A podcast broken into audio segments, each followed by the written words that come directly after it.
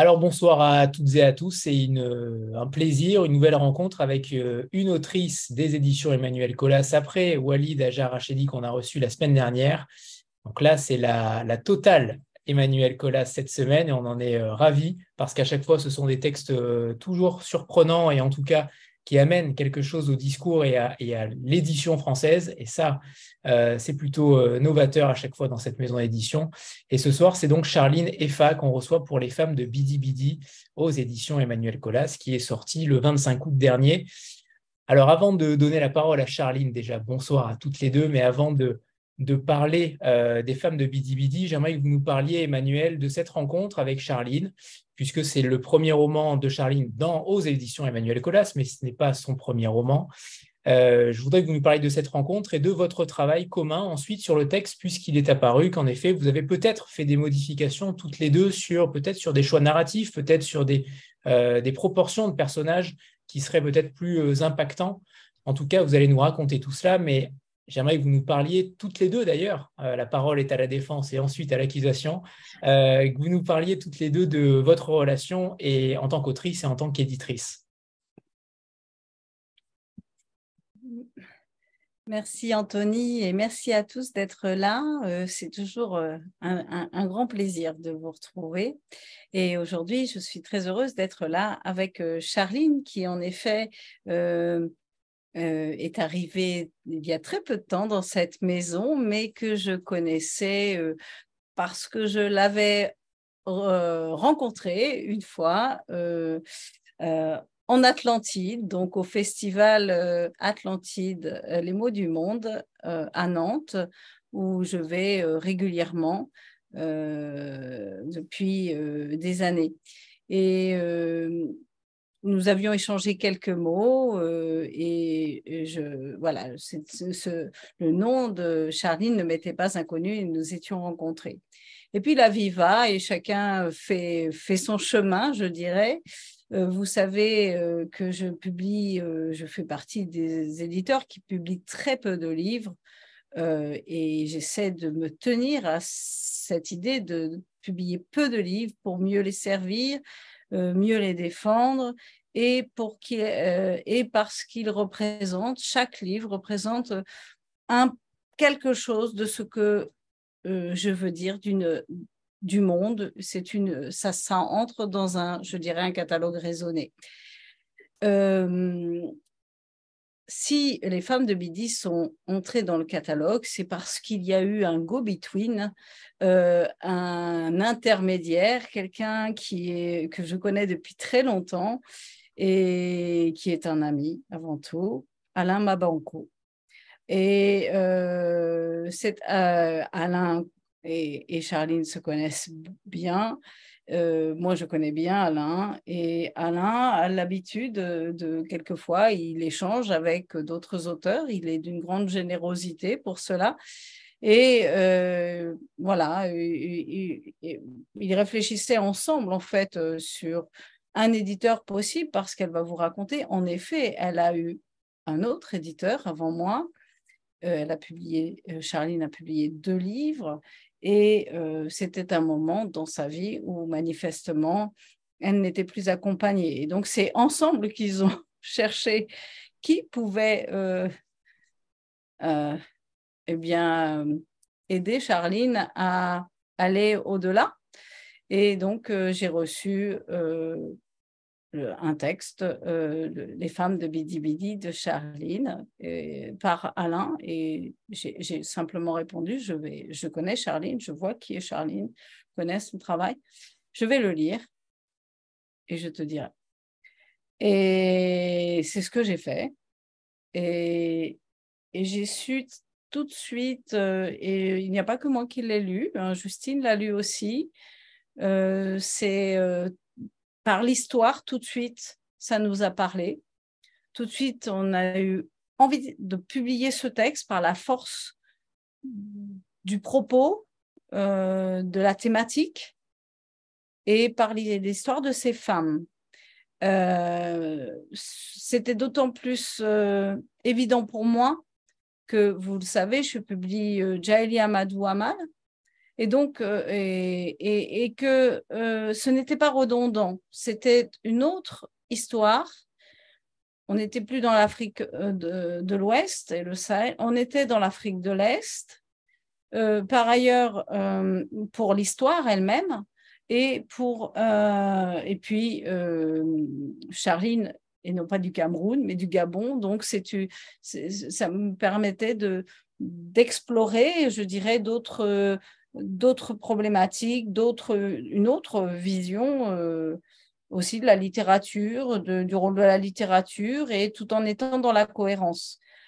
sur la thématique, la question du corps féminin qui, qui, qui est présente dans les travaux de, de, de Jaili Amadou Amal n'était pas du tout abordé de la même façon et, et pas du tout euh, dans ce contexte-là. On était dans un autre contexte, il y avait tout autre chose.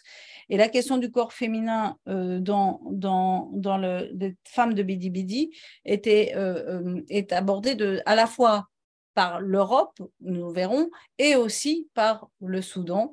Et, pour moi, ça me parlait euh, d'autant plus que c'est une la question du Soudan, je la connaissais bien pour avoir travaillé beaucoup euh, sur l'Égypte et donc le Soudan. On est dans une région qui ne m'était pas inconnue. Et euh, voilà, donc l'histoire, le thème. Après, bah, voilà, il fallait qu'on se rencontre à nouveau nous nous sommes rencontrés, euh, nous avons eu un bel échange et, voilà, j'ai posé un certain nombre de questions. Euh, est-ce qu'on peut travailler sur le texte ensemble? Parce que pour moi, c'est important. Euh, donc, peut-être Charline va vous raconter un peu comment ce texte s'est construit, parce qu'il a eu une vie avant moi. Et moi, quand elle me l'a apporté, j'ai commencé à, à le lire, à lui, et nous avons travaillé ensemble. Je ne sais pas si c'est le moment d'en parler, plutôt laisser la parole à Charline pour rebondir sur ça et puis avancer, parce que sinon, je ne veux pas mobiliser la parole.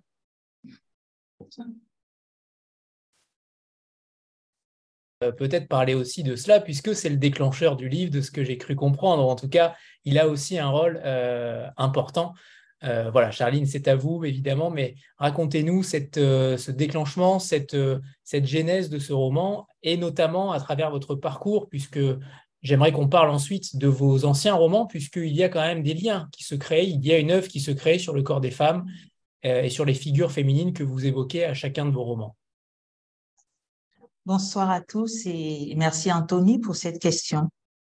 en fait, euh, lorsque j'avais publié en 2014 mon roman intitulé Naître aux éditions La Cheminante, j'avais démarré à travers ce roman ce que j'avais appelé ainsi autour du corps des femmes. Et donc dans le roman Naître, il était question des corps cachés parce que Naître euh, traite de la relation mère-fille.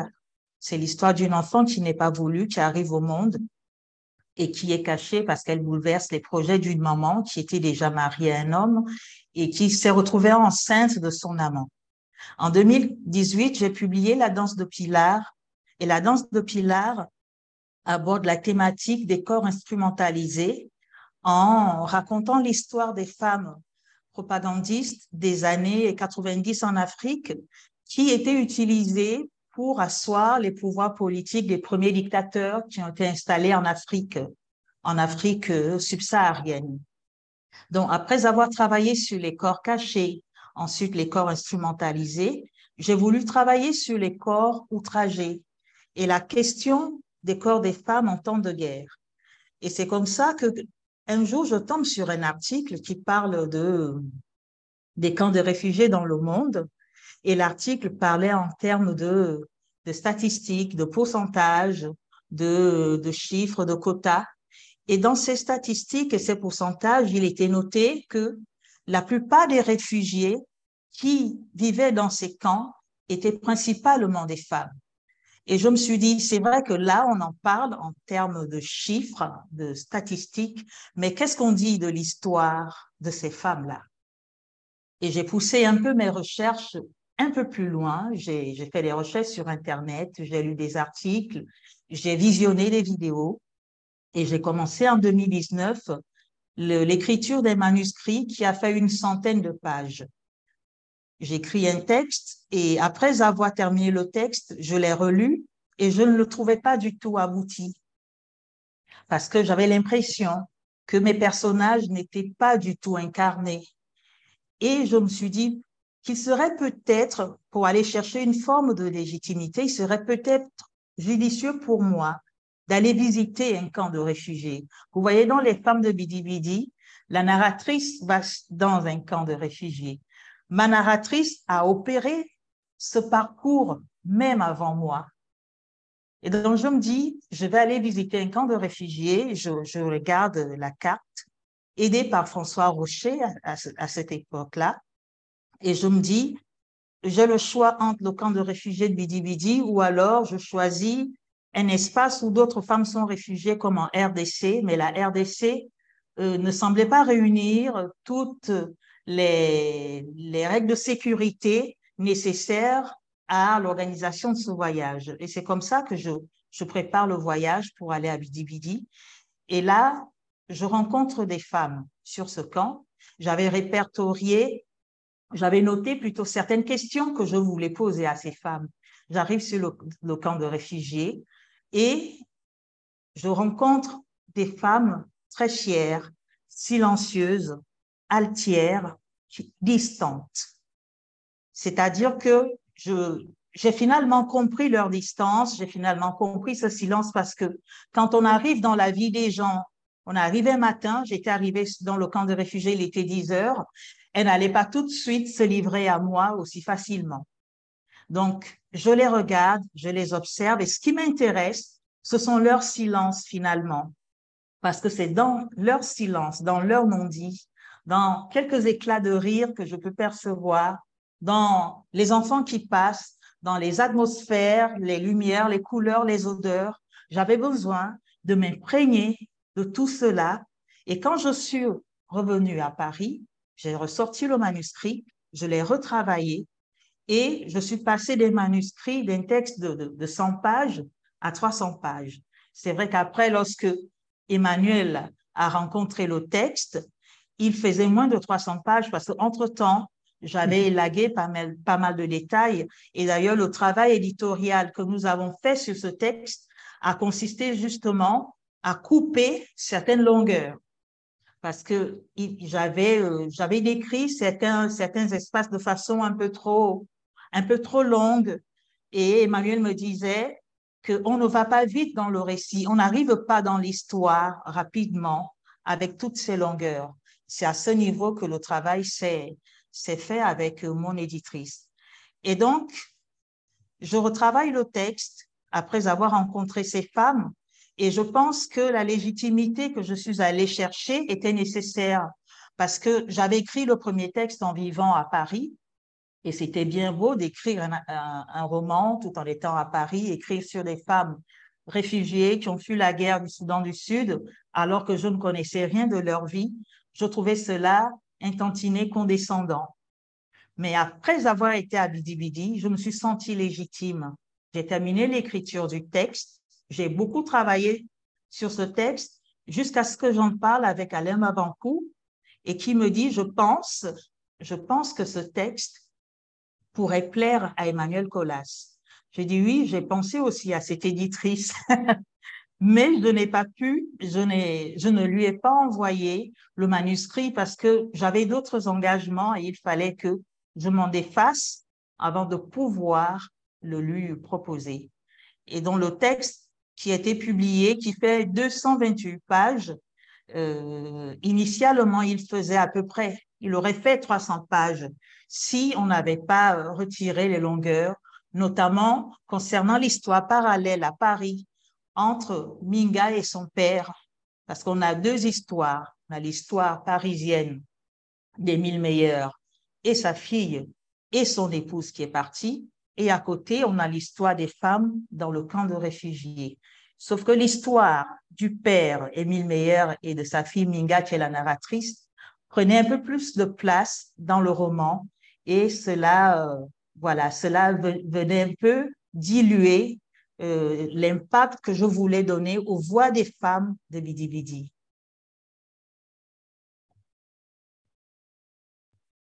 Intéressant de voir que vous n'êtes pas allé chercher finalement la parole de ces femmes, vous êtes allé chercher leur silence. C'est en effet ce que j'ai ressenti aussi à la lecture de votre, de votre livre. Mais qu'est-ce que vous ont dévoilé ces silences, justement? Comment on, écrit le silence? On écrit le silence. Je pense que la fiction, c'est l'espace qui permet justement de remplir les silences. Moi, en tant que romancière, je suis quelqu'un qui, qui écrit avec tout et qui ressent, qui ressent avec tout. Donc, quand je suis allée voir ces femmes, même si elles ne me parlaient pas, même si les mots étaient occultés, les mots étaient tus, je pouvais percevoir dans leur façon de se poser, je pouvais percevoir dans leur façon de me regarder, je pouvais percevoir même dans, dans la, une sorte d'arrogance qu'elles avaient vis-à-vis de moi. Je pouvais sentir euh, ce qu'elles avaient traversé. Je pouvais voir aussi cela en, observant tout simplement comment elles étaient habillées. Par exemple, on a un personnage, Rosa Kesh, euh, dont l'histoire a été inspirée par euh, les vêtements d'une femme que j'ai rencontrée à Bidi Bidi, qui avait des vêtements tachés avec des, des taches au niveau des seins, et j'avais deviné que c'était des taches de lait qui s'étaient déposées sur, euh, sur ses vêtements. Et je suis partie de ce détail pour imaginer une femme qui aurait quitté le Soudan du Sud avec des enfants sous les bras et qui ne les aurait pas ramenés jusqu'au camp de Bidi Bidi parce que juste, elle ne pouvait pas sauver ses enfants à cause des personnes qu'elle a rencontrées euh, sur, euh, sur le chemin.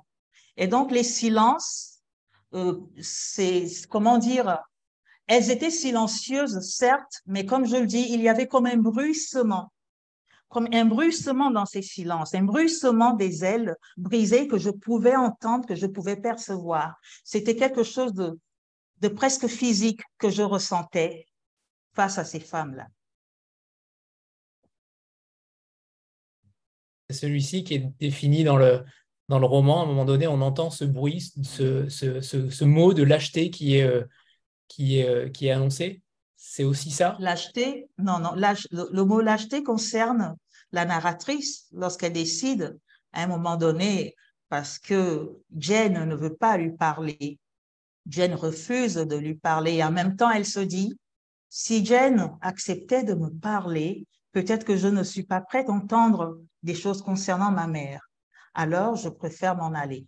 C'est à ce moment-là que euh, quand elle décide de partir, elle a l'impression que l'univers entier, que tout ce qu'elle croise sur son chemin lui crie lâcheté.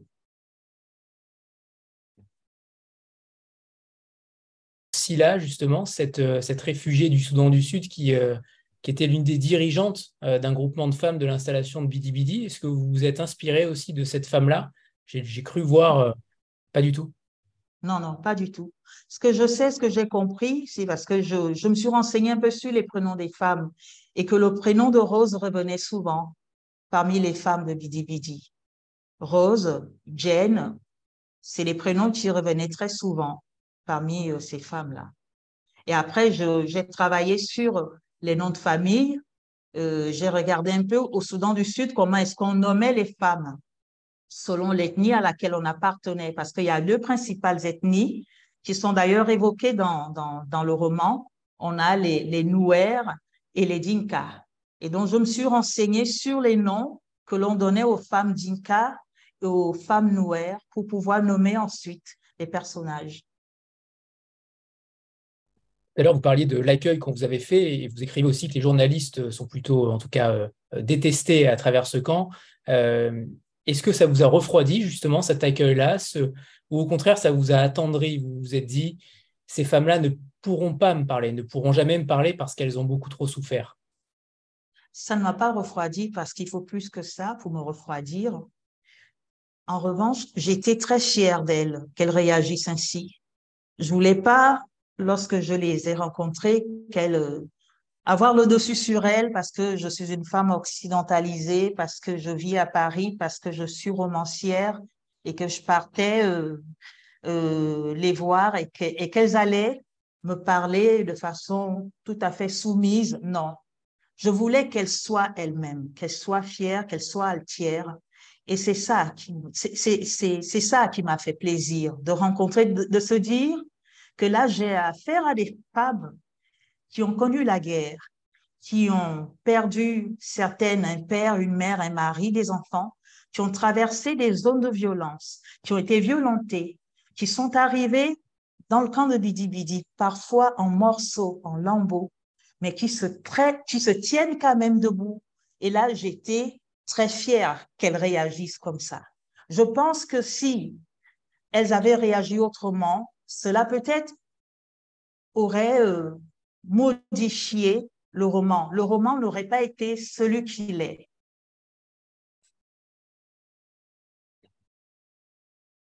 important de le préciser. Euh, pour le coup, euh, on a beaucoup parlé de ces femmes et en effet de, l'accueil qu'elles vous ont fait.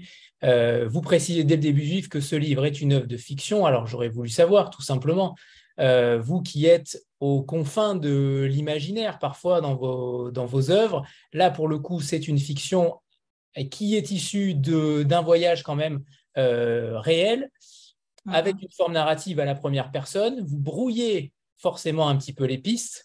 Euh, pourquoi ce choix-là de narration? Et ensuite, ma deuxième question étant sur la part de réalité que vous avez insérée dans ce roman-là. Comment vous avez agencé tout cela? Comment vous avez euh, mâché la matière réelle et vous l'avez ensuite adapté de manière romanesque les, les, seuls moments où le réel intervient dans, dans le roman, c'est concernant la description des lieux et des espaces. Et ce sont ces lieux, ces espaces que je voulais voir. Ce sont ces lieux, ces espaces qui ont, qui ont motivé mon voyage pour Bidi Bidi. Et comme je vous l'ai dit au début de mon intervention, le texte, je l'avais écrit avant de me rendre à Bidi. Il y avait juste un travail sur les personnages que j'avais besoin, j'avais besoin d'aller plus loin avec les personnages. Je suis quelqu'un qui écrit beaucoup, qui aime ressentir les émotions je, suis à la recherche à chaque fois d'une émotion pour construire un personnage. Et je n'avais pas ces émotions-là qui me permettaient de rendre les personnages plus habités, plus ancrés, plus forts.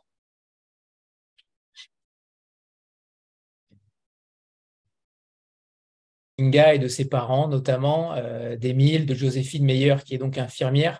Comment vous les avez euh, constitués, ces personnages? Est-ce qu'ils sont euh, est-ce que vous vivez encore avec eux d'ailleurs? Est-ce qu'ils sont euh, encore dans votre tête, dans votre esprit? Est-ce qu'ils continuent après la sortie du livre? On sait que souvent les écrivains, une fois un roman sorti, passent à autre chose et veulent s'en débarrasser, se débarrasser de la matière fictionnelle. Comment vous vivez avec, avec eux et avec elles? Je pense qu'on les, on les retrouvera dans un autre texte, notamment Minga, qu'on retrouvera dans un autre texte euh, pas celui sur lequel je travaille en ce moment, mais pour le texte d'après. On retrouvera Minga parce que elle vit avec moi tous les jours, elle m'habite, je ne peux pas m'en défaire. Mais concernant les autres personnages, par exemple, Émile Meyer, c'est l'un des personnages que j'ai construit en premier. Et c'est un personnage auquel je me suis beaucoup, beaucoup attachée parce que il reflète un peu l'image à part le fait que ce soit un mari violent et un père euh, défaillant, il, reflète l'image de l'artiste euh, déchu, l'artiste qui a un peu raté sa vocation d'artiste. Et j'avais envie d'explorer cette question-là, que quand on pense qu'on qu'on a un certain don, quand on pense qu'on pourrait peindre, quand on pense qu'on pourrait écrire des œuvres et que on n'est pas reconnu à sa juste valeur, comment est-ce qu'on vit cela et comment cette frustration se répercute dans, dans notre sphère familiale? Et donc ce personnage m'a beaucoup accompagné.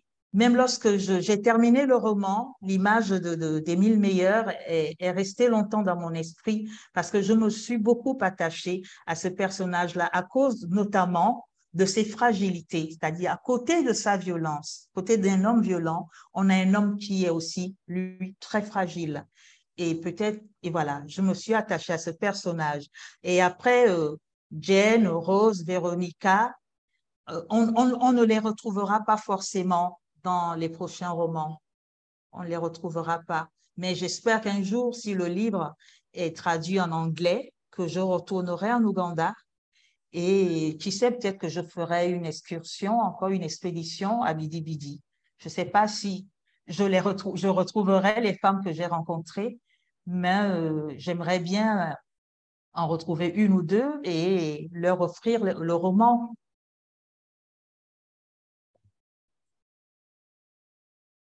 parce que vous ne tombez pas dans le manichéisme. Euh, et ça, c'est plutôt très intéressant, malgré le sujet.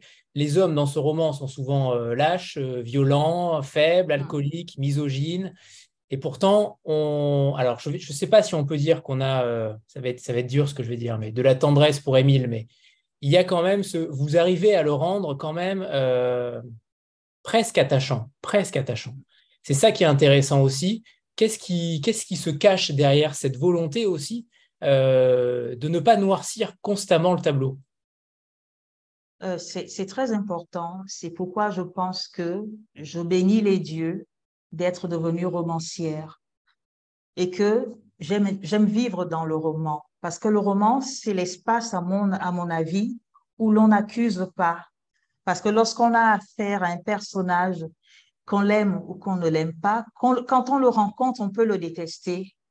Mais en lisant le texte, on, se rend compte que s'il agit d'une certaine manière, c'est parce que ce personnage porte aussi en lui des fêlures, porte en lui des brisures, et que ça, ça lui donne, ça, ça fait en sorte que on le trouve attachant et qu'on lui accorde des circonstances atténuantes il y a pas mal de personnes qui, qui ont détesté Émile quand, quand, elles ont lu, quand elles ont lu ce texte. Mais moi, j'essaie de lire, quand je lis un texte ou même quand j'écris sur, sur certains personnages, j'essaie de me tenir distante, distante de mon histoire personnelle pour pouvoir aimer un personnage, pour pouvoir aussi le construire totalement.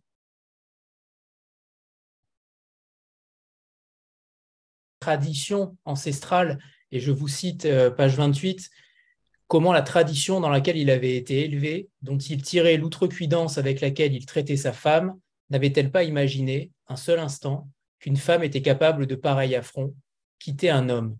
On ne l'avait pas prévenu, sinon il aurait anticipé, ne se serait pas appuyé sur sa seule éducation. Il comprenait maintenant que ces traditions ancestrales n'étaient pas aussi solides que ça, quelque chose les avait fissurés, et cette chose, c'était, une femme, sa femme. C'est intéressant ce passage aussi qui parle aussi beaucoup de l'Afrique euh, et de ces traditions-là qui, euh, euh, qui ont un, impact fort sur le patriarcat et sur la, tradition d'une femme qui est la plupart du temps, ou en tout cas beaucoup dans ces, dans ces sociétés-là, qui est affaiblie.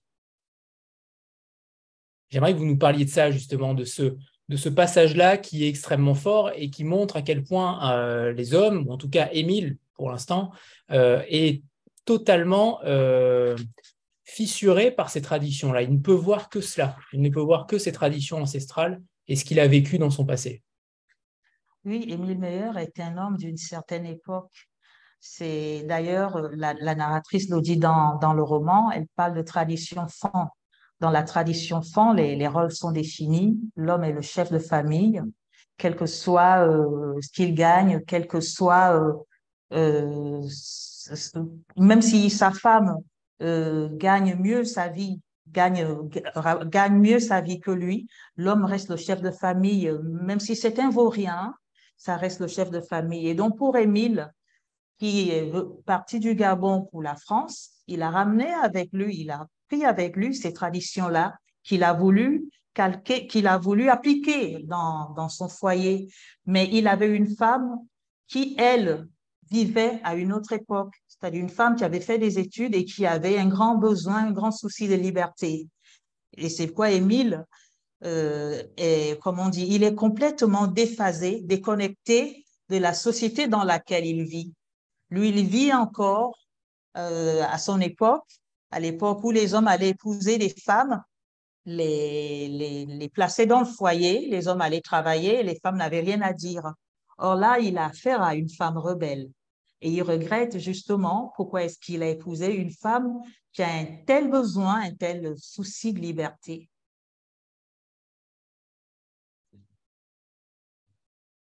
et j'aimerais qu'on parle d'elle évidemment. Mmh, justement, oui parce qu'elle réinvente, elle réinvente euh, la résilience, elle réinvente euh, la réparation. Pourquoi ce texte-là? Pourquoi avoir voulu autant euh, mettre en avant cette résilience? Parce que ça aurait pu être un, roman extrêmement sombre et pourtant vous y apportez beaucoup de lumière. et c'est ça qui est aussi très intéressant, c'est qu'on sent derrière vous une sorte de volonté quand même d'installer un cadre de bonheur, entre guillemets, de réinvention du bonheur. J'aimerais que vous nous parliez de ça, de cette, de cette volonté sous-jacente peut-être. Vous allez nous en parler, bien sûr, mais j'essaie de parler à votre place sans le faire. Mais j'aimerais que vous nous disiez qu'est-ce qui se cache derrière votre volonté euh, d'y mettre beaucoup de lumière aussi. Oui, je, en écrivant ce texte et en mettant cette lumière, merci de l'avoir souligné, Anthony, je voulais aussi montrer comment est-ce que on vit en Afrique, c'est-à-dire on n'a pas le même confort, on n'a pas le confort occidental, certes en Afrique, et que on peut se contenter de peu et être quand même très, très heureux. Et être quand même très, très heureux. C'est-à-dire, on peut avoir traversé des tragédies. Et là, je parle de ces femmes. Elles ont traversé des tragédies. Elles ont connu la guerre. Elles ont perdu des membres de leur famille. Mais elles, s'accrochent toujours à leurs rêves.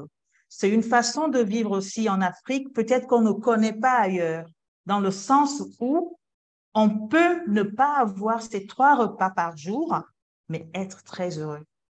On peut se passer de dessert, on s'en fout, mais être très heureux. On peut être dans une famille de dix et ne manger que du riz à midi, on est très heureux, on, apporte, on, on vit, on le vit très bien, on ne se compare à personne, on ne veut pas.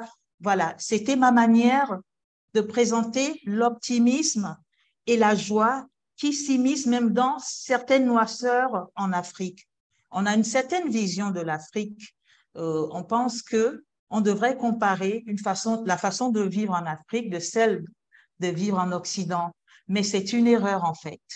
C'est vraiment une erreur. Et donc je voulais justement montrer au lecteur que pour ceux qui ne sont jamais allés en Afrique, parfois tout, tout peut être prétexte à faire une fête, à danser, à chanter. Il suffit que, que l'on ait pu manger un seul repas par jour, on s'en contente. Donc, on trouve de la lumière, on trouve de la musique, on trouve de la poésie dans tout. Donc, ce n'était pas juste la volonté d'une romancière de ne pas écrire que de la noirceur. C'est aussi lié à mon éducation de fille africaine qui, qui, a vécu cela dans le sens où, en Afrique, pour nous, un drame, on en parle et puis après on passe. On passe et on pense à l'avenir. Et je pense que cela a, euh, a influencé la façon de construire ces personnages et justement de mettre de la lumière même au fond de ces noirceurs parce que je pense que c'est une philosophie, une façon d'appréhender la vie qui est complètement africaine. Je passe la parole juste après. Pourquoi avoir voulu euh, euh, mixer, entre guillemets, ces violences euh, conjugales et ces violences guerrières? Vous écrivez au tout début du livre une phrase extrêmement forte, plusieurs phrases extrêmement fortes. Voici l'histoire des guerres qui fracassent les femmes car tribal ou intime, ces guerres ont pour principal terrain le corps féminin, aux femmes qui tombent et à celles qui se relèvent, dans l'espérance de leur corps réparé. Oui, parce que je, ne voulais pas que quand on lira le roman, qu'on se dise, voilà encore une histoire de femmes cabossées en Afrique à ces pauvres femmes africaines.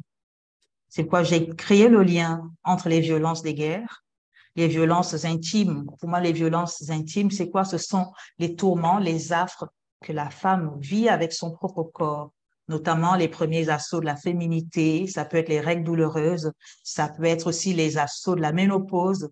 Pour moi, ça, ce sont les guerres intimes. Mais il y a aussi les guerres conjugales. Et pour les guerres conjugales, que l'on soit à Bidi que l'on soit à Paris ou à New York, toutes les femmes du monde ont quelque chose à dire là-dessus. C'était pour moi une façon de, de, de, de comment dire, de, montrer que les violences sont, les violences faites aux femmes sont un sujet universel, ne, ne sont pas qu'un sujet africain.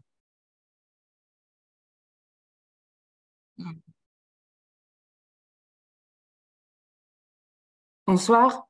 Euh, bah, vous venez de vous venez d'évoquer le point que je voulais évoquer avec vous, c'est que moi j'ai vu à travers ces femmes euh, et à travers votre écriture que j'ai trouvé euh, d'une grande, à la fois d'une grande simplicité et d'une grande beauté. J'ai oublié de vous dire que j'avais été extrêmement euh, touchée par votre livre, mais avec quelquefois même des euh, des montées de, ça m'arrive très peu en lisant, mais des, les, larmes presque qui me montaient aux yeux. Et justement parce que je les ai trouvées dans tout ce qu'elles pouvaient vivre assez universel. Et j'ai trouvé que votre écriture pour expliquer le, le, les, en effet, le début de la ménopause, la contraception qu'on fait avec les moyens du bord, euh, le, le, les, les, seins de rose qui doivent être euh, bandés parce que voilà, j'ai trouvé que votre écriture était vraiment extrêmement, à la fois extrêmement simple et extrêmement belle.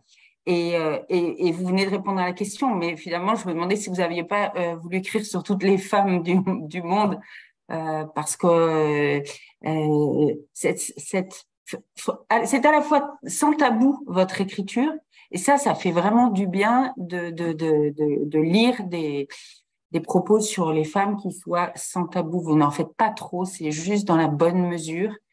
Euh, voilà.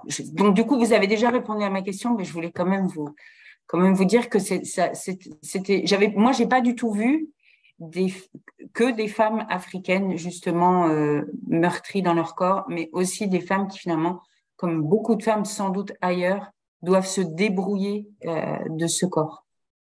Donc merci. Merci à vous, merci pour ce retour de lecture.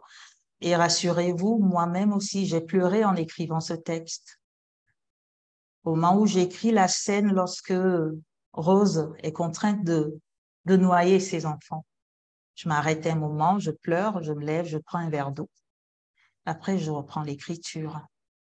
Et c'est vrai que je voulais que ce soit euh, un discours universel autour des corps des femmes. Je suis plutôt contente que, que ça a marché.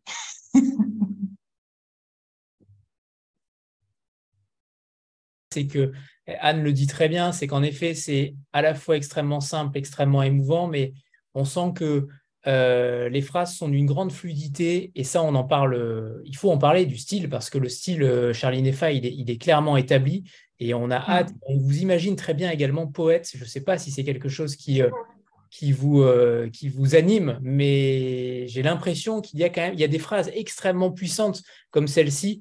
On peut haïr une femme, mais on ne peut, mais on ne peut haïr une femme battue. C'est vrai qu'il y a des phrases comme ça qui sont un petit peu chocs, qui sont extrêmement puissantes notamment ce passage aussi où, euh, Émile euh, enjambe le corps de sa femme euh, qu'il vient de battre. Il y a des moments qui sont terribles et qu'on imagine parfaitement. Mais ma question étant la suivante, au-delà de la langue que vous abordez, est-ce qu'il y a chez vous une poésie que vous mettez à l'œuvre en ce moment ou dans le passé, je ne sais pas, mais en tout cas, est-ce qu'il y a cette volonté peut-être de développer ce côté poétique? Je ne sais pas, mais je, suis conscient d'une chose, c'est que j'aime la beauté de la langue, j'aime la beauté des mots. J'aime le fait de travailler sur un texte et qu'il y a une résonance entre l'histoire et ce que j'appelle les structures littéraires. J'aime les assonances, les allitérations. Euh, j'aime la poésie qu'on peut retrouver dans un texte parce que je pense que elle vient, lorsqu'on met un peu de poésie dans des sujets qui sont forts, ça vient un peu euh, gommer les aspérités, ça vient dire les choses de façon plus douce et plus belle, et on les accueille mieux de cette manière. Après, je, beaucoup m'ont demandé si je voulais pas écrire de la poésie. Je, je ne sais pas trop si, si je vais le faire, peut-être un jour, je ne sais pas. Pour l'instant, j'ai encore trop de colère, et j'ai encore trop de choses importantes à dire, mais euh, j'ai besoin d'utiliser la fiction pour ça. Quand j'aurai fini, quand toutes mes colères euh, seront apaisées, je l'espère, je pourrai décrire la beauté du ciel, le bleu du ciel, le gris des nuages, et je, deviendrai peut-être poétesse lorsque je serai plus vieille. Mais pour l'instant, pour l'instant, c'est le roman qui m'intéresse Et c'est vrai que j'y tiens. J'aime la pureté de la langue. J'aime la beauté de la langue. Euh, ça, je pense que c'est un lien aussi avec mes études. J'ai fait une thèse de, littérature française à, l'université à Lille 3 dans les Hauts-de-France. Et j'étais toujours intéressée par les travaux de narratologie, d'esthétique littéraire, de stylistique. C'est ça qui m'intéressait, le style, les mots, la beauté du verbe et aussi toutes les sonorités que l'on peut retrouver dans, dans, dans une phrase, dans un texte. C'est, je suis très attachée à ça. Sandra. Euh, bonsoir tout le monde, bonsoir Charline, bonsoir Emmanuel. Bonsoir Sandra. Euh, bah, je vais rebondir sur ce que vous disiez à l'instant sur la beauté des, des mots. Euh, vous avez fait des, des, études littéraires en plus. Est-ce qu'il y a des auteurs tout simplement qui vous ont inspiré aussi euh, peut-être le, le, travail sur le style, sur la poésie? Euh, Et quels sont-ils, si c'est le cas, ou si votre inspiration vous est propre, hein, évidemment, mais est-ce qu'il y a des auteurs qui vous ont peut-être influencé dans ce sens? Sur le style, non, pas beaucoup d'auteurs, mais je sais qu'il y a une autrice qui, euh, qui m'a beaucoup inspirée, la première euh, romancière sénégalaise, je crois, euh, Maria Maba, qui a écrit une si longue lettre. Alors, quand on lit ce texte qui traite à peu près aussi des mêmes, des mêmes sujets autour du, du, du corps des femmes, il y a, on sent une conteuse, on sent on sent un travail sur la langue et ce travail sur la langue, on l'a souvent retrouvé dans, dans les premiers, chez les premiers auteurs africains. Les tout premiers auteurs africains avaient cette exigence de, de, ou cette envie de montrer qu'ils pouvaient aussi maîtriser la langue française, en tout cas bien l'écrire. C'était très important pour eux. Je pense à un auteur comme Mongo Betty, qui est camerounais, qui, qui nous a quittés malheureusement, qui, fait aussi, qui a fait un, gros travail sur la langue. Et donc, Maria Maba, je, je la citerai. Et après, j'ai lu un peu de tout. Mais pour parvenir à ce travail sur l'écriture ou, ou, sur la langue, je pense que j'ai plutôt écouté ce que j'appelle ma musique intérieure. J'aime travailler sur le rythme. Souvent, lorsque j'écris, j'imprime, si j'ai écrit une ou deux pages, je les imprime et puis je relis. Je, vois s'il y a du souffle, je vois s'il y a trop de longueur, je vois s'il y a des, des phrases. J'aime parfois intégrer des phrases très courtes, mais choc, comme l'a dit Anthony. Ça, ça je l'aime parce que j'aime que mon lecteur respire. Et d'ailleurs, le fait que j'ai intégré, par exemple, des lettres, pour moi, ça me permettait, lorsque on avait une lettre de Joséphine Meyer que j'ai dans le roman, ça permettait au lecteur de basculer vers autre chose de respirer un peu parce que je voulais pas ennuyer le lecteur. J'ai horreur de lire des livres qui m'ennuient et je ne voulais pas offrir ça au lecteur. Donc je me suis dit qu'il serait peut-être bien de jouer sur deux tableaux narratifs avec de, l'épistolaire et de la narration pure. Donc oui, c'est c'est la façon. J'écris en fait le genre de livre que j'aimerais lire. Et j'aime bien lire les auteurs qui font un effort de style. C'est vrai que c'est c'est pas courant. Tout le monde aujourd'hui on lit de plus en plus des textes qu'on que qu'on pourrait lire facilement dans le métro, dans le train. Non, je, je, je suis assez sélective. Je suis très très je suis une lectrice très difficile et, et j'écris aussi ou des, lecteurs qui, euh, et des lectrices qui pourraient me ressembler, qui attendent d'un écrivain un travail sur la langue. Un travail sur la langue, il faut bien qu'il y ait une différence entre un article d'un journaliste et une page d'une romancière, d'un romancier en tout cas. En tout cas, moi, c'est, mon avis sur l'écriture.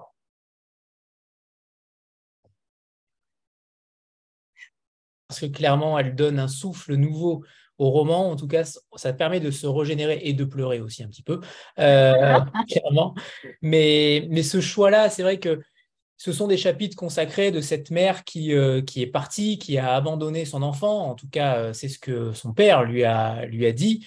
Ce discours, ce double discours des parents séparés, il est aussi très intéressant. Mais vous vouliez aussi Parce que là, en effet, il y a plusieurs narrations, plusieurs temporalités, et c'est ça qui permet d'aérer clairement le, mm. récit. Euh, Tout à fait. C'est quelque chose qui, euh, qui, est venu dès le début de l'écriture, ces lettres-là. Est-ce qu'il vous fallait, euh, dès le début, cette double temporalité, ce, ce, retour aux sources d'une mère qui abandonne son enfant? Ou c'est venu quelque chose. Oui, c'est quelque chose que j'avais déjà exploré dans mon roman Naître en 2014 et j'ai retravaillé aussi cela dans le roman 2018, La danse de Pilar.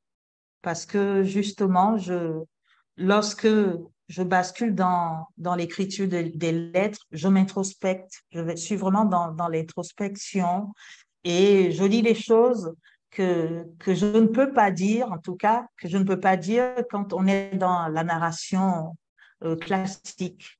Mais lorsque j'ai pour répondre à votre question, cela n'est pas venu dès le premier jet. Premier jet de ces textes, il y a, j'ai fait comme des tableaux de plusieurs personnages. Chaque personnage venait raconter son histoire. Chaque personnage racontait son histoire. C'est-à-dire, on avait Jane, Rose, euh, Minga, Joséphine. Chaque, et il y avait même des personnages qui sont pas dans le roman, le roman final. Chacun venait raconter son histoire. Mais après, ça, j'ai eu l'impression que ça ressemblait à un recueil de nouvelles. Et donc, euh, il a fallu que je trouve une narratrice qui serait le lien entre ces, ces, différentes voix qui se mêlaient dans le roman initial. Et les lettres sont arrivées justement après.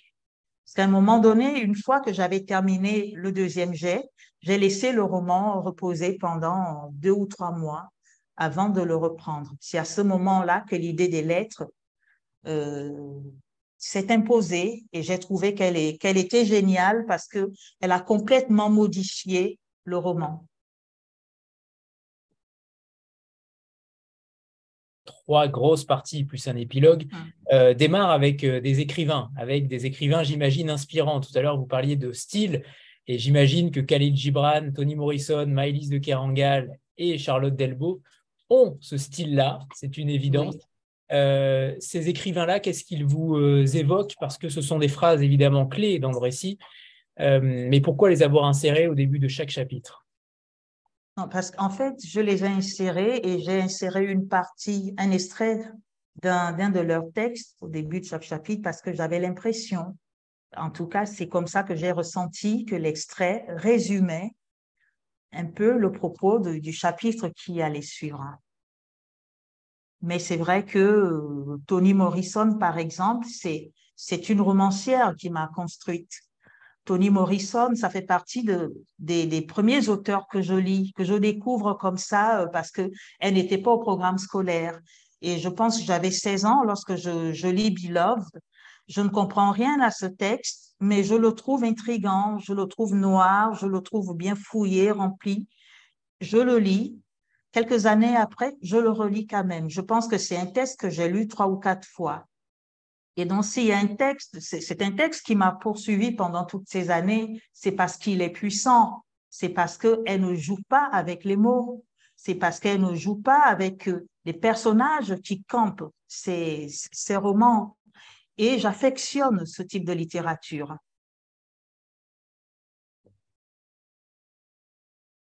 Du Hurlevent. Léo Hurlevent. Là, merci d'en parler, Anthony. C'est ma toute première lecture. Je tombe sur ce livre par hasard. Je fouille dans les affaires de, de, mon père et je tombe sur euh, Léo de Hurlevent. J'étais dans un établissement, j'étais au collège en sixième et j'allais au collège jusqu'à 13 heures. Et l'après-midi, j'étais à la maison. J'ai été élevée dans une famille où il n'y avait pas de bibliothèque, il n'y avait pas de livres.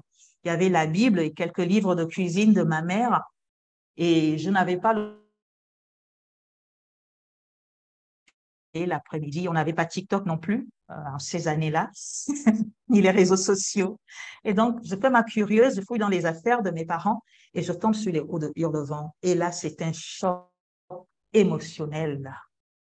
Vous voyez la noirceur de ces personnages. Ils sont noirs, ils sont sombres mais ils sont attachants. Ils sont tellement attachants que je me les représentais, j'avais l'impression de les voir avec moi dans ma chambre quand je lisais ce texte.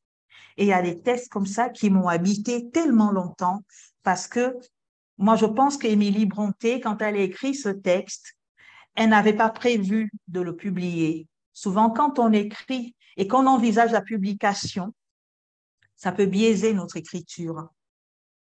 Parce qu'on pense au lecteur, on veut écrire comment le lecteur lirait le texte, on pense à l'éditeur. Mais lorsqu'on écrit d'abord pour soi-même, on a une certaine authenticité qu'on intègre dans le texte. Et je pense que c'est ce qui fait la force des Hauts de Hurlevent d'Émilie Bronté, qui est l'un de mes romans préférés.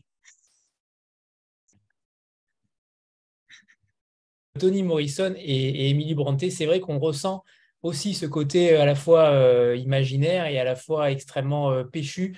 C'est deux influences auxquelles, en tout cas, vous ne pouvez pas mentir. C'est évidemment, euh, je pense que là, tout le monde, en vous lisant, comprendra de quoi je parle. avant de, de, vous passer la parole, Agnès et Anne, on va faire une petite photo de groupe et surtout, ensuite, Charline pourra nous lire un premier extrait du livre pour ceux qui ne l'ont pas encore lu. Voilà, préparez-vous pour la photo. 3, 2, 1. C'est bon. Charline, c'est à vous pour le premier extrait. Le premier extrait. Alors, le premier extrait, il, il est à la page 111. J'ai eu du mal à choisir un extrait. Tellement, tout, tout le texte est tellement beau. pourquoi, en effet. En effet, je comprends. Alors, la page 111. Oui, c'est bien la 111 que j'ai noté. 111. Ma mère avait sauvé sa propre vie en y laissant une incisive, des ongles arrachés et des litres de larmes qui s'étaient déversés dans l'appartement familial et dont les traces semblaient bouger le soir dans la lumière du salon. Son désespoir avait hanté les murs, même après son départ. Elle n'avait pas imaginé que bien des années plus tard, elle allait trouver ce qu'elle avait fui et qu'elle avait tenté d'oublier dans les yeux des femmes qu'elle soignait, dans leur façon de traîner leur corps, dans le spectacle d'une lèvre fendue ou d'une dent cassée. C'était comme si ses propres fêlures avaient voyagé dans le temps pour se réincarner dans des corps différents des corps qui lui rappelaient que l'oubli, parce qu'il est le frère du déni, était la pire offense pour toute femme battue. Merci Charline. Alors, Agnès, c'est à toi, puisque Anne, tu as déjà posé une question. Priorité à Agnès. Du coup, j'étais pas prête. Bonsoir Charline. Euh, Bonsoir Agnès. Ma, question était, euh, alors malheureusement, je n'ai pas encore lu votre texte, mais euh, c'est pour bientôt. Et en fait, la question que je me posais, c'était plus par rapport à la posture de romancière, de romancier, euh, face à un sujet qui est en cours, qui, qui, fera un jour partie de l'histoire, mais qui pour l'instant fait partie de l'actualité, puisque Bidi est, je crois, le deuxième camp de, réfugiés au monde, et qu'il continue à y arriver des gens tous les jours. Et donc, la question que je me posais, c'est comment, euh, lorsque quelque chose ne fait pas encore partie de l'histoire ou que, enfin voilà, que, ça fait partie de l'actualité, euh, quelle est la difficulté qu'on rencontre pour en faire de la fiction euh, plutôt qu'un essai ou un reportage? Comment vous vous êtes positionné par rapport à ça? C'est une très belle question. En fait, pour pouvoir en faire de la fiction, il fallait juste faire de, de Bidi, il fallait chercher juste un espace, l'espace qui est Bidi Bidi, et après sortir de l'espace pour décrire, pour décrire certains personnages, notamment les personnages vivant à Paris. Je pense à, à, à Joséphine, qui a d'abord vécu à Paris, à Émile Meyer, et euh, à Minga aussi, qui a vécu à Paris avant, avant son expédition à Bidi Bidi. Et puis, c'est vrai que on, m'a posé cette question, m'a demandé pourquoi je n'en ai pas fait un essai. Euh, parce que déjà, je ne sais pas écrire des essais. Je ne sais être que romancière. Et comment en faire une fiction? Pourquoi ne pas en faire un essai? En faire une fiction, c'est travailler sur l'humain, en fait, sur l'humain, sur les destins des personnes qui vivent dans un camp de réfugiés. Ne pas se contenter de chiffres, de, statistiques, ne pas se contenter de, la grande part historique et politique qui est en filigrane de, ces drames-là. Parce que pour euh, ceux qui s'intéressent un peu à l'histoire de l'Afrique, ces femmes sont arrivées à Bidi Bidi parce qu'elles ont fui une guerre qui a éclaté au Soudan du Sud en 2015, juste quatre années après l'indépendance du Soudan du Sud en 2011. J'aurais pu parler de cette, guerre-là entre les Nouers et les Dinka. Maintenant, je voulais savoir comment est-ce que lorsque une femme Dinka serait tombée amoureuse avant la guerre d'un homme Nouer et que lorsque la guerre a éclaté, que l'homme Nouer est devenu combattant, et qu'il est allé tuer les Dinka, comment au sein du couple on réinvente l'amour? C'est ce genre de questions, des questions humaines, de destin, qui intéressent la romancière. Et c'est pourquoi je pense que la fiction est plus appropriée là, à ce niveau. Donc la, fiction vous semble être euh, euh, plus, plus, plus forte en fait que la réalité. Oui. Merci.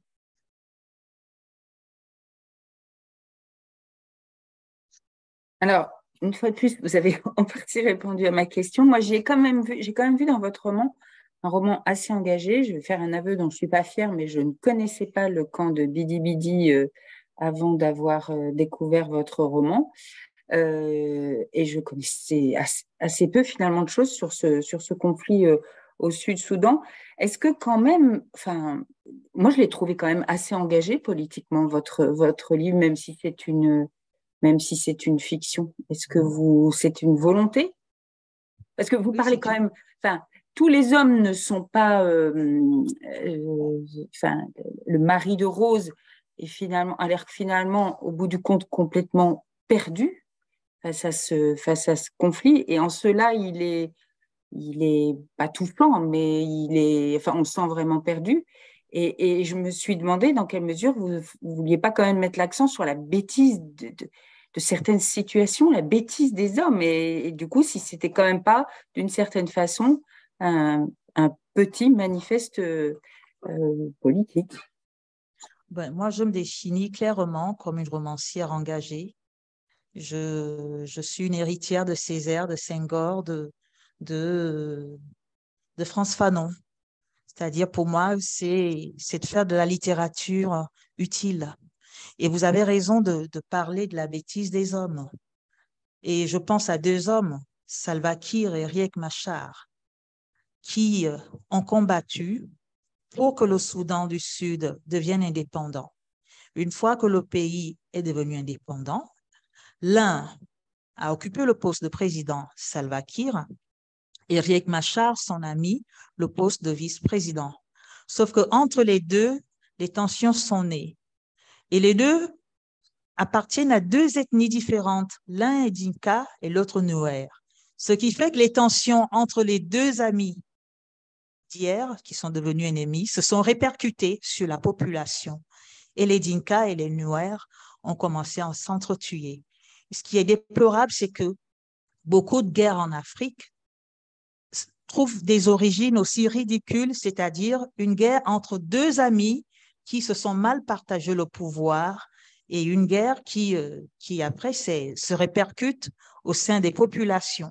C'est ce qui est dommage. Et parfois, nous, nous oublions, et c'est pourquoi il est important d'écrire pour marquer les choses dans, dans, dans le temps et dans les esprits, parce que parfois nous oublions les origines de certains conflits.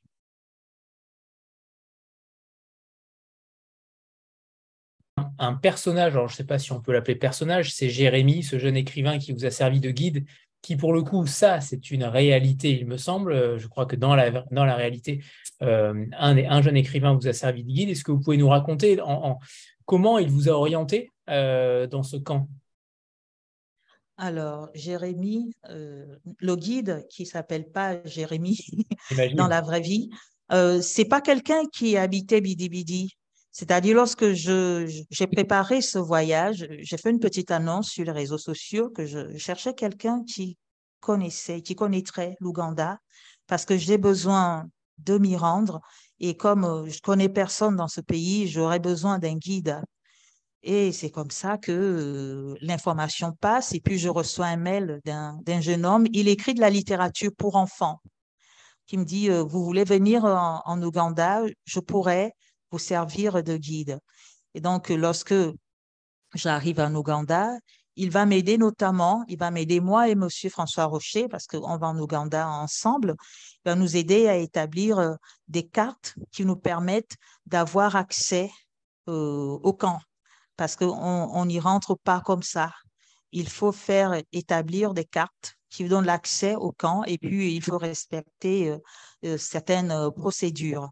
Et donc, ce jeune écrivain va être un peu facilitateur euh, parce que je ne sais pas où je vais, où je dois aller, dans quel bureau je dois me rendre pour euh, me faire établir ces cartes-là. Donc, dans la préparation même de mon voyage de Kampala, qui est la capitale de, l'Ouganda, de Kampala jusqu'à Bidi Bidi, qui est au nord de l'Ouganda, il va, euh, il va être facilitateur, ce jeune écrivain. Il va m'aider, il va, il va nous orienter et puis il va s'occuper de, de la, location d'un véhicule avec un chauffeur. À ce moment-là, évidemment, vous attachez un rôle euh, particulier, singulier aux figures féminines. Elles sont évidemment extrêmement présentes. Euh, j'aimerais savoir si euh, potentiellement, dans un futur proche, est-ce qu'un homme pourrait faire l'objet d'un personnage principal dans votre roman Est-ce qu'il est, est, -ce est, est-ce que vous vous sentez euh, de faire cela ou au contraire, vous voulez porter le combat de ces femmes, une fois de plus, euh, dans, vos, romans et dans vos œuvres? Le texte sur lequel je, travaille en ce moment euh, n'est pas habité principalement par les figures féminines. Donc, je pense quand vous le lirez, j'espère dans deux ou trois ans, que vous aurez la réponse. Mais c'est vrai que je j'essaie de me mettre dans la peau d'un homme et il faut dire que j'écris aussi avec mon histoire, j'écris avec euh, l'environnement dans, dans, lequel j'ai grandi, qui était essentiellement féminin en fait. Dans ma famille, euh, on a plus de femmes que d'hommes. Et, toutes ces femmes qui, qui m'ont entourée, des mères, des tantes, des grands-mères, des arrière-grands-mères, ça fait que voilà euh, que je m'intéresse plus aux causes, à la cause des femmes. Mais je, je pense que je sortirai un peu de, de cette sorte de zone de confort un jour et que je, je construirai des personnages masculins qui, qui seraient les héros d'un de mes romans. Je, suis romancière, je pense que j'y parviendrai facilement. de ma part, mais c'était intéressant de savoir si euh, euh, vous vous en sentiez euh, capable ou, ou si vous aviez des difficultés justement à vous mettre dans la tête d'un homme. J'ai une question ou en tout cas une demande, c'est Charline, c'est qu'est-ce que vous leur diriez à ces femmes-là? Qu'est-ce que vous leur diriez là aujourd'hui en 2023 Qu'est-ce que vous leur conseilleriez sans, sans, condescendance, mais en tout cas, vous leur diriez quoi aujourd'hui après ce passage, après l'écriture de ce roman? Quelle, quelle... Aux femmes de Bidi aux femmes, de. Oui. Si, euh, oui, oui. Si je devais repartir à Bidi Bidi, je, j'espère que j'aurai le livre en anglais. Je leur demanderai de le lire et je leur dirai, je leur demanderai si j'ai su capter leur histoire dans leur silence. Si en 2020, c'est vrai, quand je suis allée en 2020, elles ne m'ont pas beaucoup parlé, elles m'ont presque rien dit, mais est-ce que je ne les ai pas trahies en écrivant ce texte? Est-ce qu'elles sentent que j'ai porté leur voix? Est-ce qu'elles sentent que j'ai mis les mots qu'il fallait sur leur tragédie?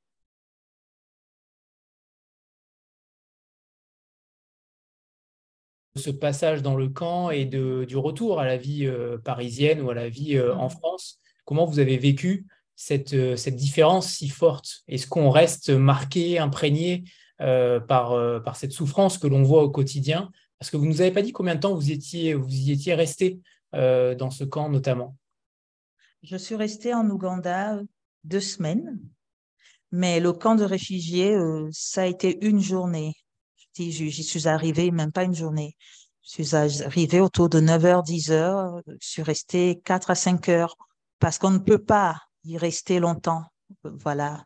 Et c'est vrai que lorsque j'arrive euh, sur le camp, j'ai des larmes qui coulent parce qu'en effet, je vois des, des, des, des, on traverse un petit marché où des, des femmes vendent les choses à des, des, des mangues, des fruits, des, des, des à, même le sol.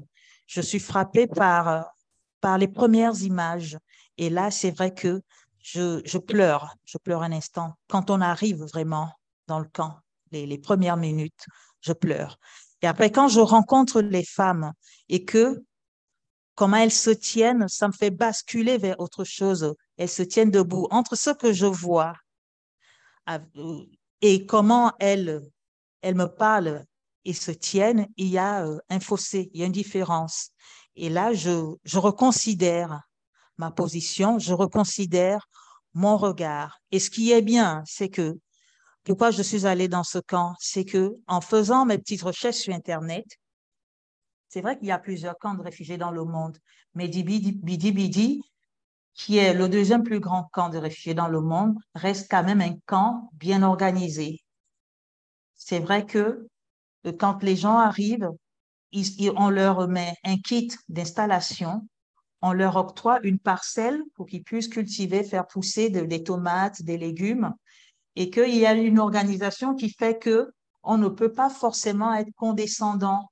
Il y a une organisation, les gens ne meurent pas de faim, les gens ne dorment pas dehors. Il y a des tentes pour les personnes qui arrivent à peine. Dans le kit qu'on leur remet, les gens peuvent dresser leur tente. Et pour les personnes qui sont installées sur le camp, qui a été construit en 2016, hein, pour les gens qui sont installés dans ce camp depuis plusieurs années, elles ont pu construire des huttes en briques de terre et puis, il y a toute une organisation en plusieurs villages, en chef de village. Et donc, euh, voilà, ça n'a rien à voir, certes, avec ma vie à Paris, mais ça n'a rien de misérable non plus, en fait. Ce qui est difficile, c'est ce que ces femmes-là ont connu avant. C'est ce pays qu'elles ont laissé en feu. C'est les, corps qu'elles ont dû enjamber, qu'elles ont dû traverser pour se rendre jusqu'à Bidi. Mais Bidi, c'est vrai que c'est un pays, j'appelle ça un pays transit, un entre-deux, mais qui a complètement une organisation qui, qui permet à ces femmes de s'accrocher à leurs rêves. Et je crois que c'est cette organisation-là qui fait en sorte que ces femmes se maintiennent quand même debout. Hmm. Bien expliqué. Émilie, c'est à toi. Bonsoir, bonsoir Charline, bonsoir tout le monde. Je, je, je, suis très, très émue et très bouleversée par, tous les, par tout ce que vous dites et toutes, euh, toutes les thématiques. Euh, et je n'ai pas, eu, je pas eu la chance encore de lire votre livre, mais croyez-moi que je vais vite réparer ça. Euh, ma question, ça serait de savoir, est-ce que vous auriez l'envie, parce que vous, abordez des choses quand même très fortes, d'aborder ces thèmes-là, mais pour un, public, des lecteurs plus jeunes? Alors que ça soit à travers un roman peut-être euh, plus jeunesse ou, un roman graphique, des bandes, une bande dessinée ou une autre manière pour justement parler de tout ce, que, tout ce qui est fort et ce que vous avez besoin d'exprimer. Est-ce que c'est quelque chose auquel vous avez déjà pensé de vous adresser à un plus jeune public? Oui, bien sûr, pour les, sensibiliser et puis pour le. Je pense que ça ferait du bien à une certaine jeunesse de savoir ce qui peut se passer ailleurs et d'avoir un petit peu. Euh, parce qu'on on, a beaucoup d'informations à travers les réseaux sociaux, mais c'est pas quelque chose de très. je pense que le livre a encore cette place importante pour, euh, pour véhiculer certains, certains messages et. Euh, et moi, je, enfin, de ce que vous, de vous entendre là, je, je me dis que ça pourrait avoir un, message fort d'être entre les mains d'un public un peu plus jeune.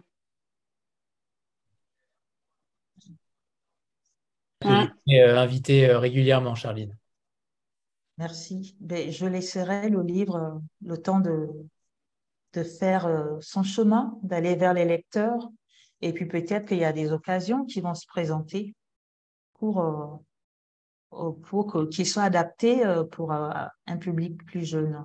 Je ne sais pas comment tout cela se fait, mais je pense que ça dépend du chemin que prend une œuvre et qui l'œuvre rencontre. Et, si, et, de ces rencontres-là peuvent découler d'autres, projets. Et, mais c'est vrai qu'il est important que les, les, plus jeunes soient au courant d'une certaine actualité euh, qui, qui n'ont pas forcément euh, sur euh, les réseaux sociaux. Et d'ailleurs, même les, les, moins jeunes, hein, euh, j'étais à une rencontre littéraire il y a quelques jours. Il y a pas mal de gens qui sont venus me voir. J'étais à une signature en librairie et j'ai présenté le livre.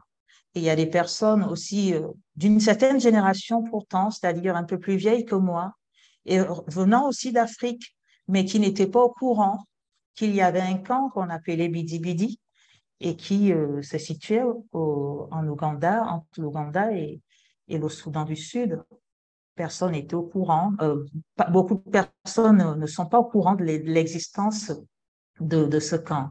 Et c'est encore là euh, l'une des forces du roman. Parce que quand, euh, quand on regarde sur Internet, il y a quand même beaucoup d'articles sur le camp de Bidi Bidi de la part de la presse, de la part des journalistes. Moi, je découvre ce camp justement aussi en cherchant sur Google.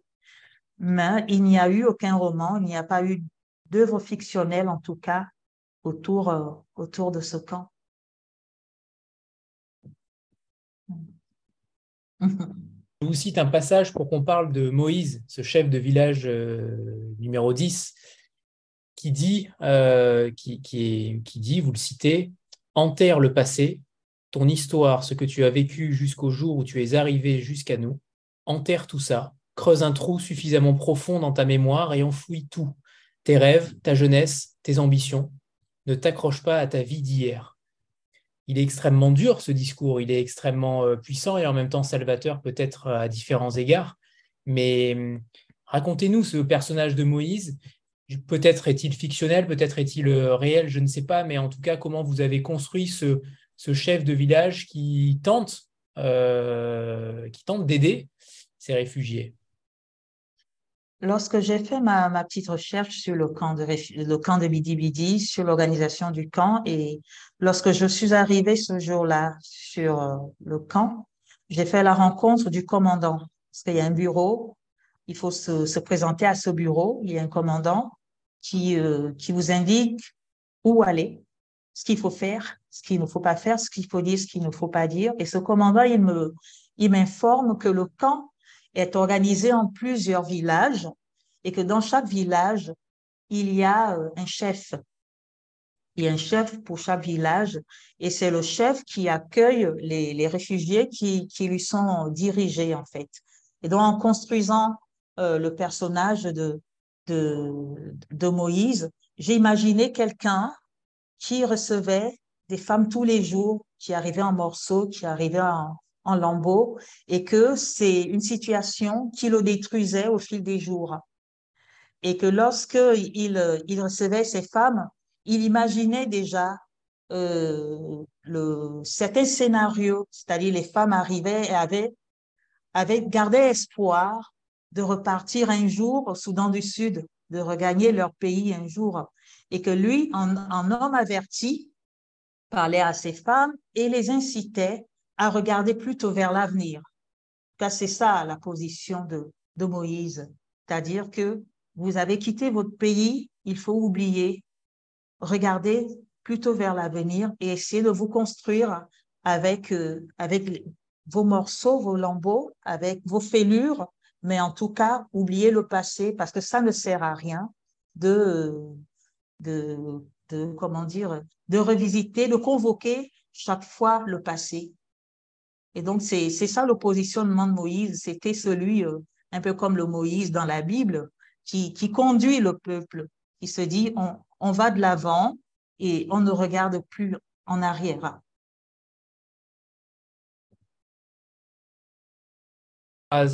Euh, page 81, je vous cite une fois de plus, dans un camp de réfugiés, les femmes comme elles portent dans leur corps les cicatrices de deux guerres, celles des armes et celles de la dignité.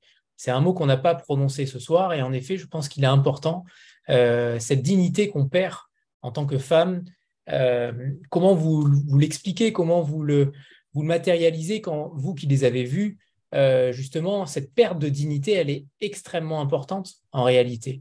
Au-delà des violences, au-delà de tout cela, la dignité qu'un être humain peut avoir, euh, j'aimerais que vous nous parliez de ça, de cette, euh, absence de dignité, euh, cette dignité qu'on perd au fil du temps, j'imagine, puisque malheureusement, elles l'ont vécu, elles ont vécu tout cela, ces cicatrices du passé. Mmh. vous avez vu cette absence de dignité, cette perte de dignité, pas cette absence? Voilà, je, je, n'ai pas vu la perte de dignité quand je suis allée voir, je suis allée rencontrer ces femmes, mais je l'ai imaginé, cette perte de dignité, lorsque j'ai écrit sur justement la, la, la traversée quand euh, elles partent soit de Juba, de Kajikejo ou de Malakal, ce sont les villes, les principales villes du Soudan du Sud, lorsqu'elles quittent ces villes-là pour euh, se rendre au camp des réfugiés de Bidi Bidi, elles font des rencontres qui sont très dangereuses. Il y en a qui se font violer, il y en a qui se font voler, il y en a qui se font maltraiter, il y en a qui se font même enlever. Il y a des enfants qui se font enrôler pour aller combattre. Et dans un moment donné, quand elles arrivent, elles ont tellement été malmenées, tellement été, euh, été violentées que leur dignité est atteinte. Il y a des femmes qui ont été, la plupart des femmes qui ont traversé, qui ont quitté le Soudan du Sud pour euh, l'Ouganda, ont été violées sur la route. Mais elles elles, euh, elles arrivent quand même à se relever à se relever. Ça peut être dur, c'est même très dur.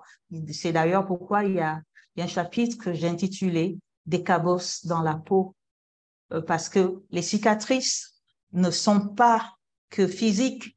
Les Noirs ont des cicatrices, les femmes issues de l'ethnie noire ont des cicatrices. C'est un rituel qui, qui veut que des femmes noires portent des cicatrices sur le visage. Et d'ailleurs, les Dinka se sont servis de cette reconnaissance, en fait, de ces cicatrices pour euh, tuer, pour exterminer les Noirs. Et donc, il y a des cicatrices physiques, mais il y a aussi des marques dans la peau, dans le, dans le, dans, dans l'esprit de ces femmes-là. Et c'est à ce niveau-là que leur dignité est atteinte.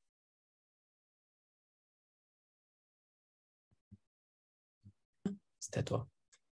Bonsoir, merci euh, pour cette euh, rencontre et votre euh, disponibilité pour échanger. je me suis servi de votre livre cette semaine dans le cadre de mon travail, j'ai l'occasion de rencontrer des réfugiés et votre livre m'a permis justement de pouvoir briser un peu le silence et pouvoir engager la discussion autour de, ce parcours de, migration quand on fuit une guerre et qu'on est une femme. Et ma question, c'était justement par rapport à la résilience. Selon vous, qu'est-ce qui peut permettre à ces femmes de pouvoir euh, se réparer euh, Il y a d'abord une forme de solidarité, de sororité qui s'installe au sein, au sein du camp parmi ces femmes qui permet de se réparer. Il y a aussi euh, le fait que beaucoup ont encore des rêves. Elles s'accrochent à ces rêves-là. Il y a aussi le fait que elles se rendent compte finalement que aucune d'elles n'a été épargnée elles ont toutes traversé les mêmes tragédies et que euh, aucune ne dira pourquoi ça m'est arrivé à moi, pourquoi pas aux autres. Et donc, elles portent en elles la même histoire, les mêmes tragédies. Et cette même histoire et ces mêmes tragédies va créer une sororité qui va permettre cette résilience-là.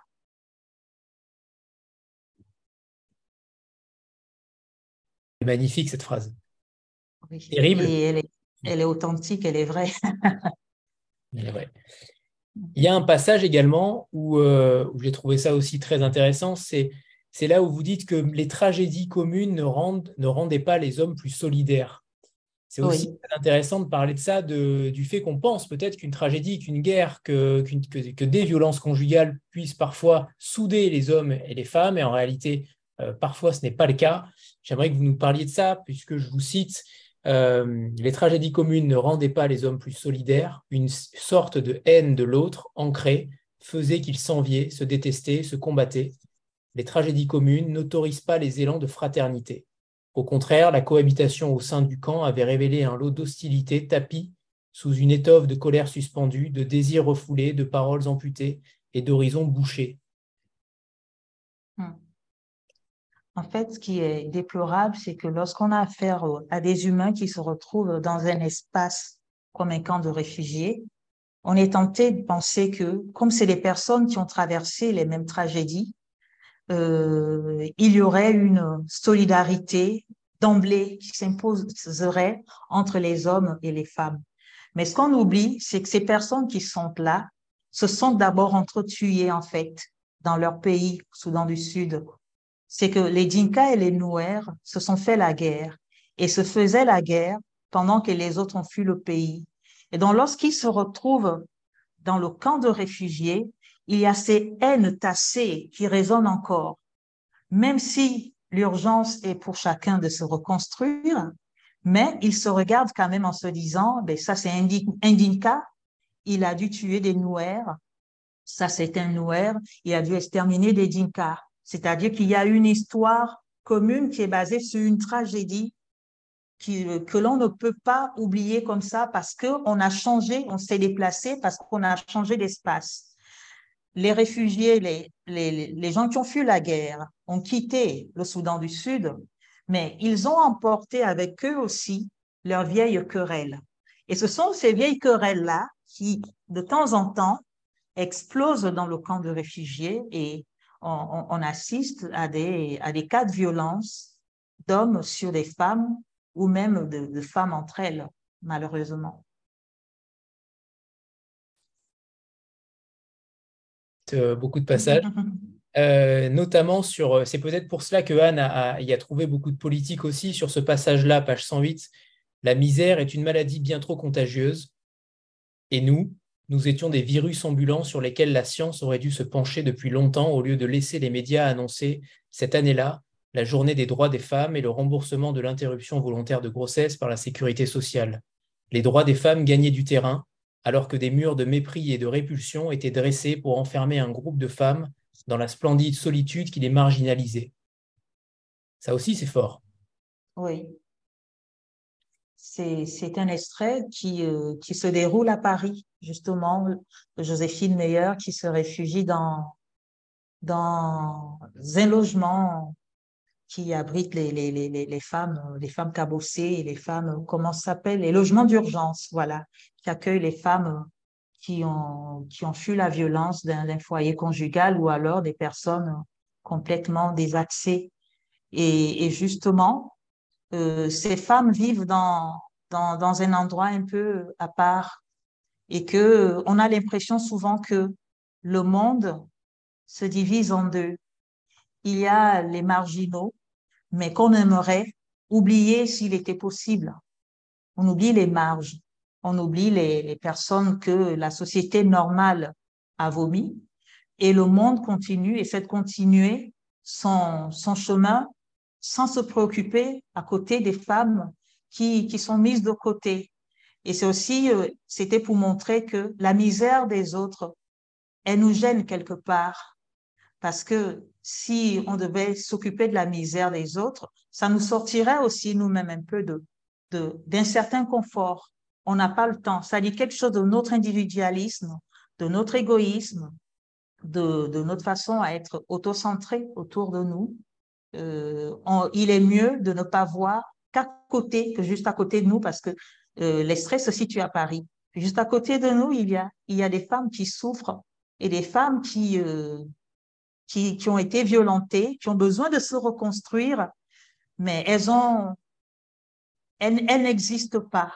Elles n'existent pas parce que elles n'apportent rien à la société, parce qu'on prétend qu'elles n'apportent rien à la société. Donc, pendant qu'elles sont là, dans cet endroit où elles essaient de se repenser, de se reconstruire, de, se remettre debout, la société poursuit euh, son, son bonhomme de chemin. C'était pour parler de nos solidarités qui parfois lorsqu'elles sont, lorsqu'on, lorsque, lorsque nous sommes solidaires, c'est parce que on a besoin, euh, parce qu'on nous incite à aider. Je parlais de solidarité tapageuse, par exemple. On va dire de faire un don. Une association va faire un don et va médiatiser sa visite, par exemple dans un camp de réfugiés, ou bien va médiatiser euh, cela à la télévision parce qu'elle fait un don. Parce que aussi en faisant ce don, elle aura des, des avantages euh, de la part de la fiscalité, tout simplement, que parfois on est solidaire parce qu'on gagne quelque chose à être solidaire. On n'est pas solidaire d'emblée. Il y a, y a un manque criard d'altruisme dans les relations entre les humains.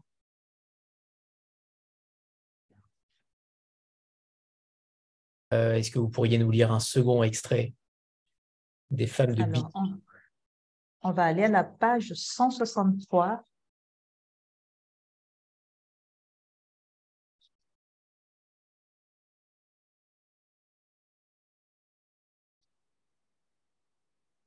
Page 163. Alors, c'est une lettre, une lettre de, de Joséphine à sa mère, à sa fille Minga.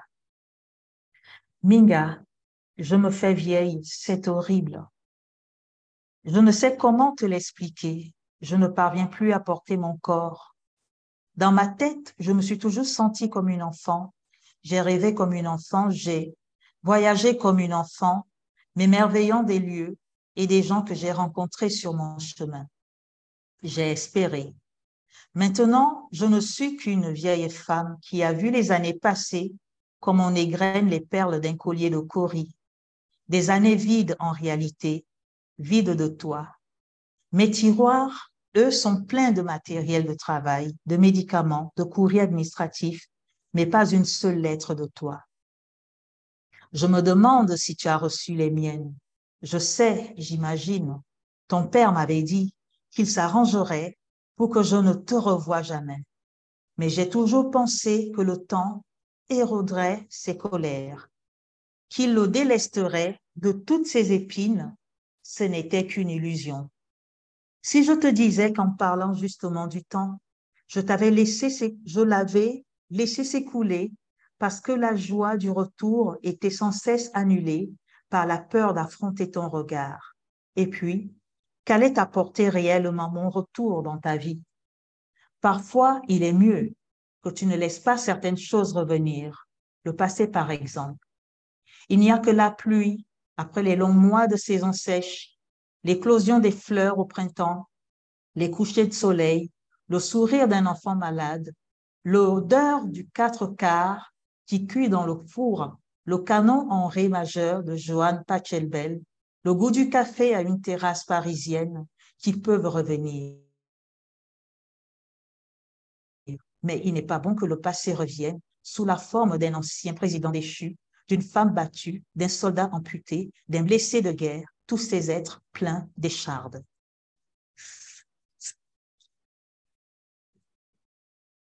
Sont, euh, dès le début du, récit, on comprend très vite que les lettres ont été dérobées, en tout cas peu, pas montrées du tout euh, mm. à Ninga euh, par son père pour éviter justement qu'elle tisse un lien avec sa mère par voie épistolaire. Charline, merci infiniment pour ce roman, pour votre discours. Et c'est vrai, tout à l'heure, Emmanuel faisait le lien avec, avec Jaili Amadou Amal. Évidemment, on l'a, je pense, beaucoup fait parce que déjà, la couverture et dans, le, dans les tons également, la couverture bleue, la tranche. mais c'est aussi parce que vos discours sont, sont certes différents, mais en tout cas tout aussi impactants et inspirants. Donc merci, merci tout simplement Charline pour vos mots et, euh, votre euh, manière de, dévoiler aussi euh, votre roman et, ce qu'il en découle. Merci Emmanuel de nous faire découvrir ces autrices qui sont, qui sont à la fois, j'imagine, inspirantes pour l'Afrique, mais aussi pour nous, Européens, à différents égards. Merci à toutes les deux. Merci infiniment. Merci Anthony, merci à tous. Au revoir tout le monde. Au revoir.